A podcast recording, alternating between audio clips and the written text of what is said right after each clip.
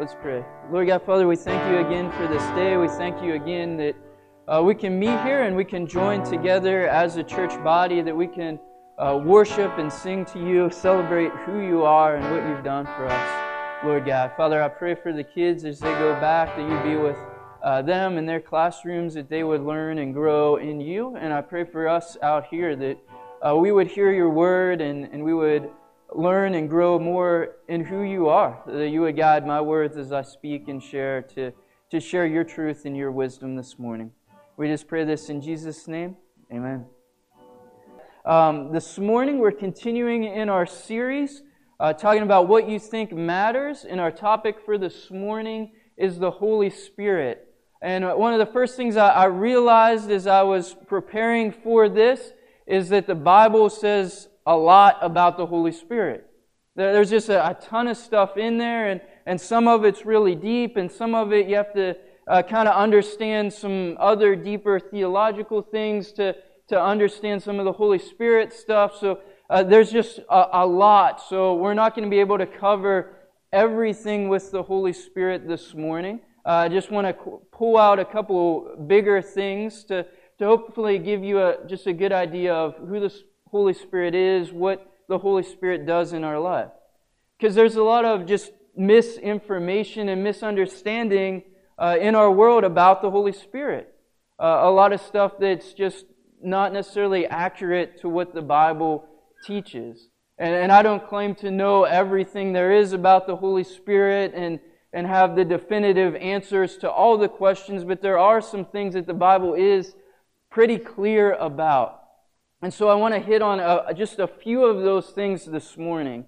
And I'll remind you as well, if you have questions after we're done, feel free to message myself, message Pastor Doug, uh, pull us aside sometime. We'd be happy to talk to you. Uh, any excuse to go get lunch is always good for me. Uh, but uh, we love this stuff. We enjoy this stuff. So you're, you're not bugging us if you ask us questions about things. We're we're happy to sit down and talk to you. And especially after a message like this morning where uh, I can't cover everything in uh, deep detail. Uh, but hopefully it'll give you some idea uh, of who the Holy Spirit is and just how important that is for our life today. So anyway, I want to start where Pastor Doug left off last week. Uh, so if you have your Bibles, you can turn to Ephesians 1. If you have a version on your phone, you can pull up today's a live event that has all our passages for today on it. Uh, so, if you remember from last week, uh, Pastor Doug was talking about eternal security. Uh, the idea that when we put our faith and trust in Jesus as our Savior, our sins are, are cleansed, they're forgiven, and that's a forever thing. Nothing can separate us from the love of God. Nothing can take us out of God's hand. Our eternity is secure. Our, our, hope of heaven is not a, a wishful hope. Maybe someday I'll get to go to heaven. But it is a, a sure hope and an encouraging hope that we will be with God someday. And uh, Ephesians 1 is a, a classic passage to go to that illustrates that eternal security. Look at verse 13. In Him, that's in Jesus, you also, when you heard the word of truth, the gospel of your salvation, and believed in Jesus, were sealed with the promised Holy Spirit, who is the guarantee of our inheritance until we acquire possession of it to the praise of his glory. And so Paul says there that when you heard about Jesus, when you heard the gospel that Jesus died for your sins, when you believed that, when you put your faith and trust in Jesus, that God gave you a gift. He gave you the Holy Spirit. At that moment, you put your faith and trust in Jesus. And we're, we're going to see a little bit later on that, that that gift of the Holy Spirit, it's God's presence with us until someday when we're in the presence of God. It's God's presence with us until someday we get to go and be in the presence of God. And we'll talk a little bit more about that later, but Doug used this passage last week to illustrate eternal security that the Holy Spirit is a seal and a guarantee. And, and I think that that word sealed there, it's a pretty cool word, the, the thing that Paul is alluding to is back in Paul's day, legal documents. They put a seal on it. They put a drop of wax, and then the, the king or the governor, whoever the, the high ranking official was, had a ring, and on his ring was his emblem or his, his logo. And in that drop of wax, he'd, he'd put his emblem, he'd put his mark on it, and that sealed the document, that made it official. The king has spoken. This is the way it is now. And so the Holy Spirit, that gift to us, is God putting his seal on us, saying, The king has spoken. Your eternity is secure. But what I want to dig into this morning, that was last week's message. What I want to dig into this morning is that that gift of the Holy Spirit, it, it's not just a ticket to heaven. It's not that God says, here's your ticket, I'll see you in heaven, but the Holy Spirit is actually presently involved in our lives and presently important in our lives as we go throughout our lives today. Again, God's presence with us until we're in God's presence someday. Flip with me to John 14, and we are going to do uh, a fair amount of flipping today. Uh, but John 14, Jesus talks a little bit about the Holy Spirit. And just to give you the, the context of this passage, in the beginning of John 14, John, Jesus is speaking to his disciples and he's telling them that he's the way, the truth, and the life. He is the one that's going to connect them to God. He, as he is with them, is teaching them and showing them who God is and who God wants them to be. And that, that's pretty awesome for the disciples, right? You, you have this guy right in front of you showing you who God is, teaching you who God is. But the, the reality, whether the disciples realized it or not at this point, is that they weren't going to have Jesus present physically in front of them for their entire life. That Jesus knew at some point he had to go to the cross to die, he was going to be resurrected, and then he was going to uh, ascend to heaven to be with God again someday. So he wouldn't be physically present with his disciples. So in the end of John 14, he, he wants to encourage them. In the middle, he says there, When I leave, I'm not going to leave you as orphans. He wants to encourage them that the, the teaching isn't going to end there. Their, their help isn't going to end when Jesus is not physically with them anymore. Look at verse 25. Jesus says there, These things I have spoken to you while I am still with you. But the Helper, the Holy Spirit, whom the Father will send in my name, he will teach you all things and bring to your remembrance all that I have said to you. That Jesus says, when I'm not physically present with you anymore, God's going to send you another helper. He's going to send you the Holy Spirit, and the Holy Spirit is going to be with you and help you. And he says specifically to the disciples here, he's going to help you to remember all my teachings, that everything that I've taught you and spoken to you, all that I've shown you about who God is. The Holy Spirit's going to help you to remember that. And I, actually, it wasn't until I was kind of studying this passage, this verse this week, that I realized just how awesome that verse is. Because uh, think about it for a second. I, I don't know if you've ever thought about this, but John wrote the Gospel of John. How did he remember all those things that Jesus did and said? Remember, he, he walked around with Jesus, spent three years with Jesus, but he wasn't writing the Gospel of John as they were walking along.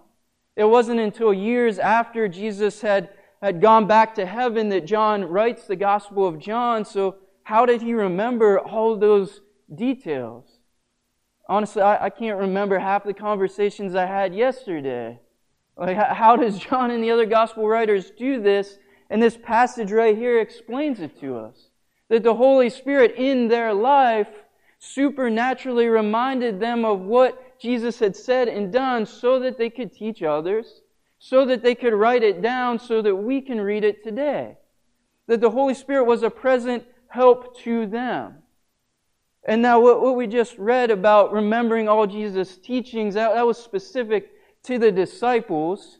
Uh, we're not going to have miraculous visions of Jesus walking on the earth or anything like that.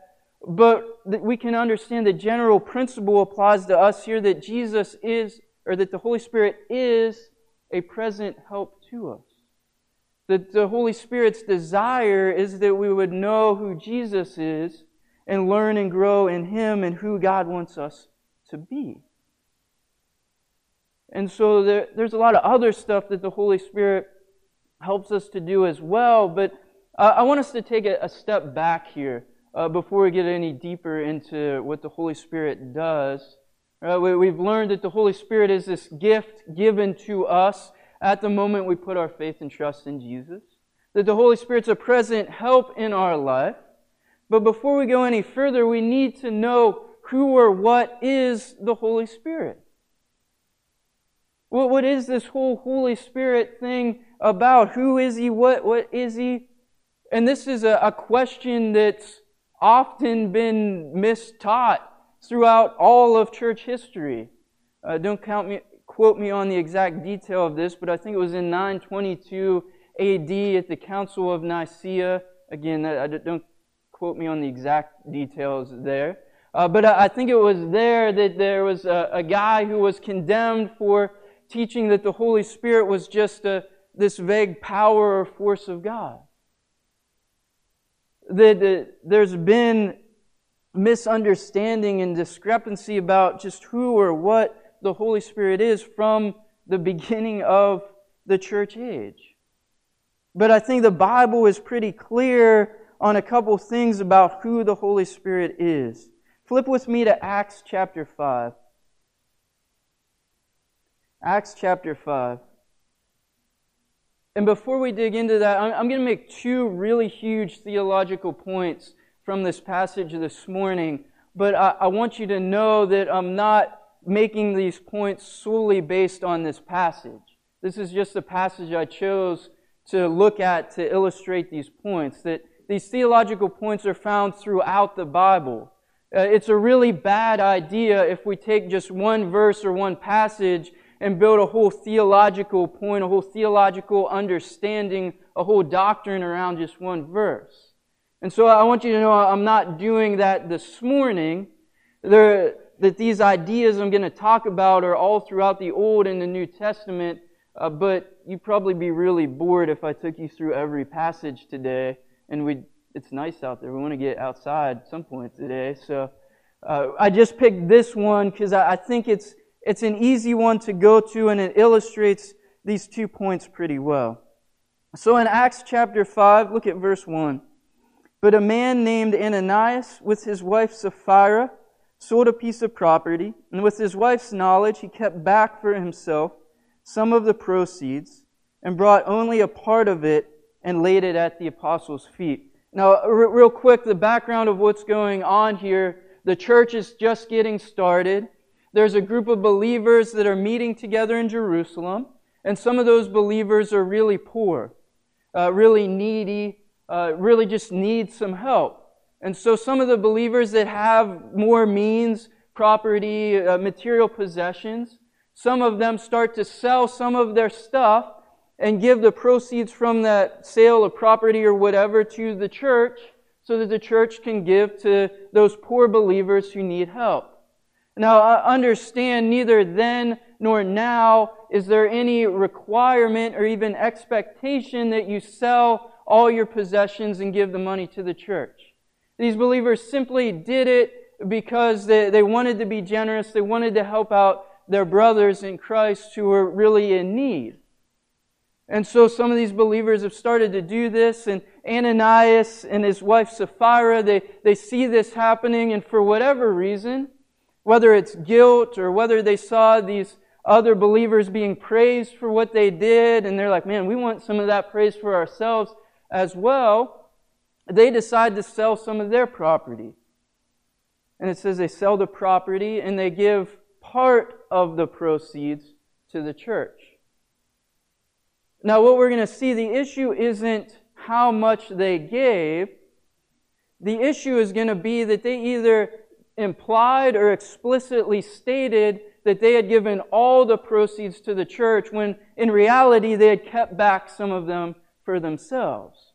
Remember, there, there's no requirement or expectation that they give any of the money or any specific amount of the money. But the issue is going to be that they only gave part of it, but said they gave all of the proceeds. And so Peter confronts them in verse 3. But Peter said, Ananias, why has Satan filled your heart to lie to the Holy Spirit and to keep back for yourself part of the proceeds of the land? While it remained unsold, did it not remain your own? And after it was sold, was it not at your disposal? Why is it that you have contrived this deed in your heart? You have not lied to men, but to God. And so Peter confronts them for their, their lying. And he said, It's not even an issue that you lied to, to me, to Peter. It's not even an issue that you lied to the church as much as the issue is you lied to God. And that, that's a whole other sermon there uh, about misrepresenting our service to God and being honest with God and how much we're giving and surrendering to Him. But what I want us to see in there is how Peter refers to the Holy Spirit in that passage. That at the end of verse 4, he says, You lied to God. But in the middle of verse 3, he said, You lied to the Holy Spirit. And so there's a, a parallel there in Peter's statement. That he says lying to the Holy Spirit is the same as lying to God. And why is that? Because God and the Holy Spirit are the same. And again, I'm not just basing that on this passage. That's throughout the Old and New Testament. There's all kinds of passages that talk about that. Right? The, the idea of the Trinity, that we believe in one God who exists in three persons God the Father, God the Son, Jesus Christ, and God the Holy Spirit. And so the first thing we see about who the Holy Spirit is is that the Holy Spirit is God. The Holy Spirit's not something that God created or, or some other thing. It, the Holy Spirit is fully and completely God. The second big thing we see in this passage is that Peter says that they lied to the Holy Spirit. Now, this is going to get a little deep for a minute, but it's going to have a huge application, so stick with me. Peter says they lied to the Holy Spirit. Now, I said there's been a lot of misinformation and misteachings about who the Holy Spirit is. And one of the, the big misteachings about the Holy Spirit is that the Holy Spirit is just this vague power or just vague force in the universe. It, it's just the power of God. It, some people maybe use the illustration. It's just, it's gravity. It's like gravity. It's just this force pulling you in a direction. Or maybe even some people teach that the Holy Spirit is like the force on Star Wars, right? If you're a Star Wars fan, just this power that goes throughout the universe and it's in and through all living beings. Just kind of this impersonal power. But think about what Peter said there. If I came in this morning and I told you yesterday I lied to gravity, does that make any sense? I can't lie to gravity. I can't lie to a vague force. I can't lie to electricity. But if I came in this morning and said, Yeah, I lied to Ty yesterday, I wouldn't lie to you, Ty. But if I said I did, right, that, that would make sense. I can lie to Ty because Ty is a person. I can have a relationship with him. Right? I, I can love him. I can care for him. I, I can lie to him because he's a person. And so it's really important when Peter says, You lied to the Holy Spirit. He's showing us the Holy Spirit is a personal, relational being. Just like God is a personal, relational being, the Holy Spirit's a personal, relational being, not just a force or power but an actual person to have a relationship with. And again, I said that's deep, but here's the huge application to that. How you view the Holy Spirit as a person affects how you're going to relate to the Holy Spirit and how you're going to seek the Holy Spirit's help in your life. If the Holy Spirit is just an impersonal force or power, then we can just take the Holy Spirit and manipulate the Holy Spirit to what we need to do to accomplish our purpose and our ends. And that's how some people treat the Holy Spirit, right? Just, just this power to be used to accomplish whatever I want. whether it's selfish or, or even if it's good, it's just this power to be manipulated. The illustration I thought of was electricity. And uh, JR, uh, my science might not be exact in this, but bear with me in this illustration. Right? We, we, sometimes maybe treat the Holy Spirit like electricity. The electricity is just this power, and, and we manipulate it and we get it to where we want it so that we can use it for our purposes. And that, that's fine with electricity. Electricity doesn't care. But we wouldn't do that with a person, right? You wouldn't just take a person and just use them and manipulate them to your ends and your purposes. Even if it's a worthy purpose, you wouldn't just manipulate and use a person to do that. You seek help from a person in a different way because you seek it through relationship. Let's say, for example, I, I wanted to build, maybe I want to build a, a deck at my house. And now I can pound in a nail and I can do some carpentry stuff, but I'm not going to go out back and just put up a deck by myself. So I know Bob George back there, he's one of our elders. He's been working construction for a long, long time. So if I want to build this deck, I'm maybe going to seek Bob's help. And, and how am I going to do that? I'm not just going to grab Bob and drag him to my house and be like, you have to help me. But again, sometimes that's kind of how we treat the Holy Spirit. Just come and help me and do what I want. But if I'm going to seek Bob's help, what am I going to do? I'm going to go to Bob and I'm going to say, Hey, Bob, I'd really like to build this deck. I, I can't really do it myself. Would you please help me with it? I'm going to go to him in humility. I'm going to go to him in gratitude, realizing I can't do this on my own. I need the expert to help me out. And then when Bob comes to my house, because Bob's a, a nice guy, he's going to come help me out.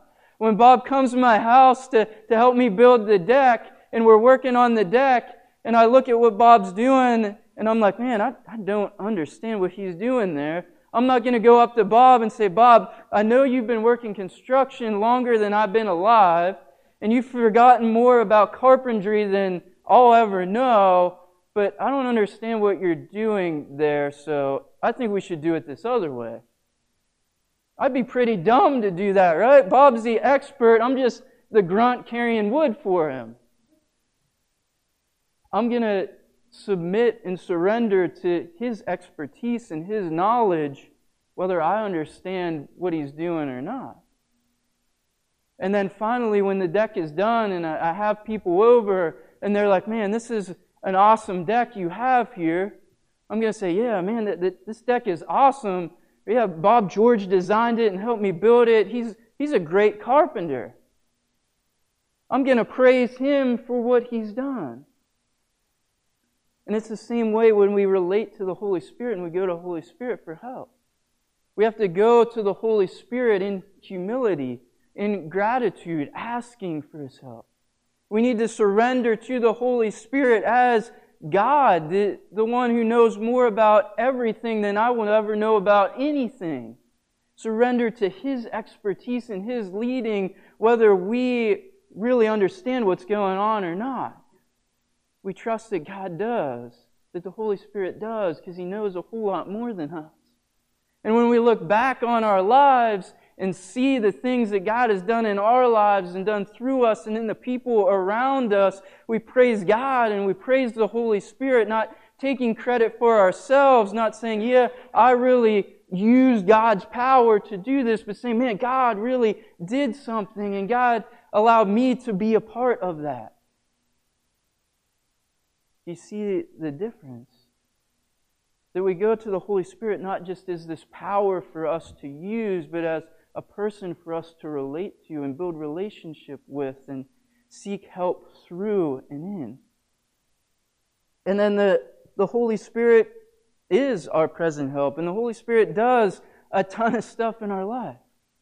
We already talked about the Holy Spirit helping us to know more about who Jesus is and, and helping us to understand the Bible. The Holy Spirit helps us to pray. The Holy Spirit convicts us of of sin and the things we shouldn't do and the things we should do, the Holy Spirit empowers us to go and to serve.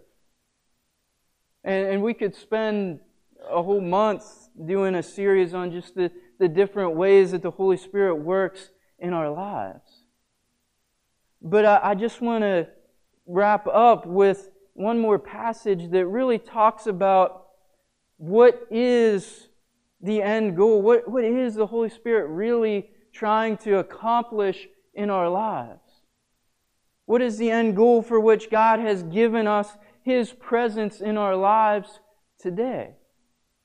Because when we talk about the Holy Spirit, it's really easy to get caught up in looking at the Holy Spirit to do all kinds of crazy physical miracles in our lives and in our world. And, and we can get so caught up in that physical stuff that we can miss what the real purpose of the Holy Spirit is.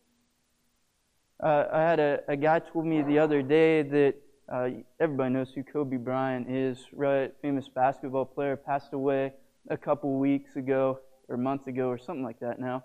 Uh, but this guy offered that he would raise, he's, he's like a faith healer, I guess. He, he would raise Kobe Bryant from the dead for just 10% of Kobe Bryant's wealth.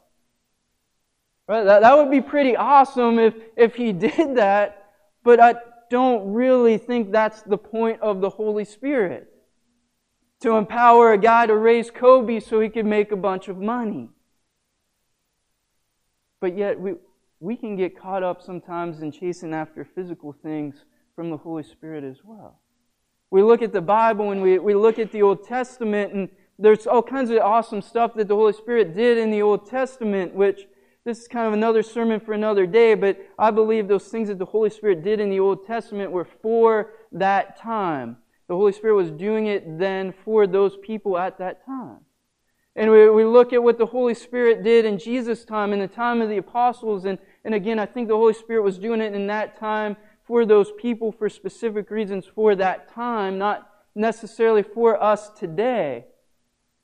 But even if we look at stuff that the Bible is clear is for us today through the Holy Spirit, right? I'm up here speaking this morning because the, the Holy Spirit is giving me ability to speak and communicate.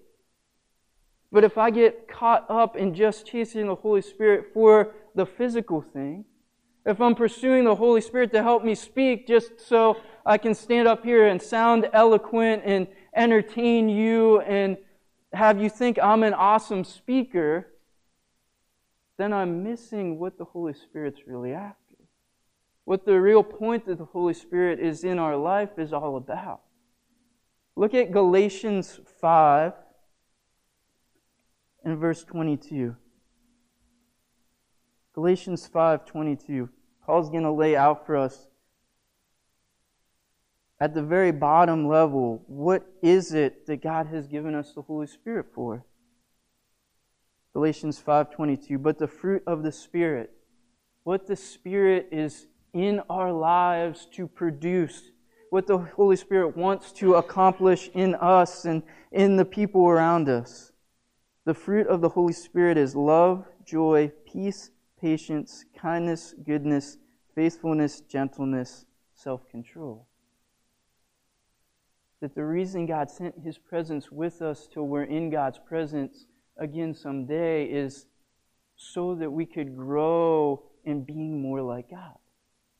So that we could grow in those characteristics that are listed there, the characteristics that we see exemplified in Jesus, the characteristics that are God's image placed in us that's been marred and messed up by sin, that the Holy Spirit wants to heal and renew that and make us more like Jesus. And wants to empower us to serve others and help others so that they can grow more like Jesus. The Holy Spirit can and has and, and may in the future do some really crazy things in our physical world, but if the point of all of it is not that people would know Jesus more, that we would be more like Jesus, then it's not producing the fruit that God sent the Holy Spirit to produce. And so, as you think about the Holy Spirit in your life, as you pursue the Holy Spirit's help in your life, what are you after? What do you want to see accomplished in yourself and in others around you? Right? If I came in here this morning and I could do all kinds of crazy miracles and raise Kobe Bryant from the dead this morning, right? That, that would be pretty cool and, and pretty awesome. And we'd probably pack out the war memorial uh, for people to, to see me or, or see whatever. But if, even if we packed out the war memorial and people weren't growing and knowing Jesus more, if, if the Holy Spirit wasn't working in my life to help me be more like Jesus, then we really miss what the Holy Spirit's for. Are you seeking the Holy Spirit's help to grow in love, joy, peace, patience, kindness, goodness, faithfulness, gentleness, and self control? And so I, I want you to be encouraged this morning, be excited this morning. God has given you His presence with you until someday when we're in God's presence again. That that, that is a present help in our life, eh, empowering us to do all kinds of awesome stuff in our relationship with God. Build that relationship with the Holy Spirit. Don't just look at it as a power to be grasped, but a person to know and a person to help and be with you. But ultimately, seek through the Holy Spirit to grow in love, joy, peace, patience, kindness, goodness, and faithfulness. Let me pray for us. Lord God, Father, we thank you for this morning. We thank you for uh, this time here. We thank you for your Holy Spirit. We thank you for, excuse me, what that means in our life. Lord God, we just thank you for your presence with us, Lord God. We thank you that you want to work in us and you want to grow us, Lord God. And uh, Father, it's easy for us to get distracted just on physical things, Lord God, whether that be physical things that the, the world throws at us or uh, even maybe physical things that we, we try and pursue through spiritual means, Lord God. But ultimately, Lord, we want to grow in you and we want to know you more, Lord God. We want to be more like you. And so I, I pray that you would help us to be people that have those characteristics of the fruit of the Spirit in our lives love, joy, peace, patience, kindness, goodness, faithfulness. And we just pray this in Jesus' name. Amen.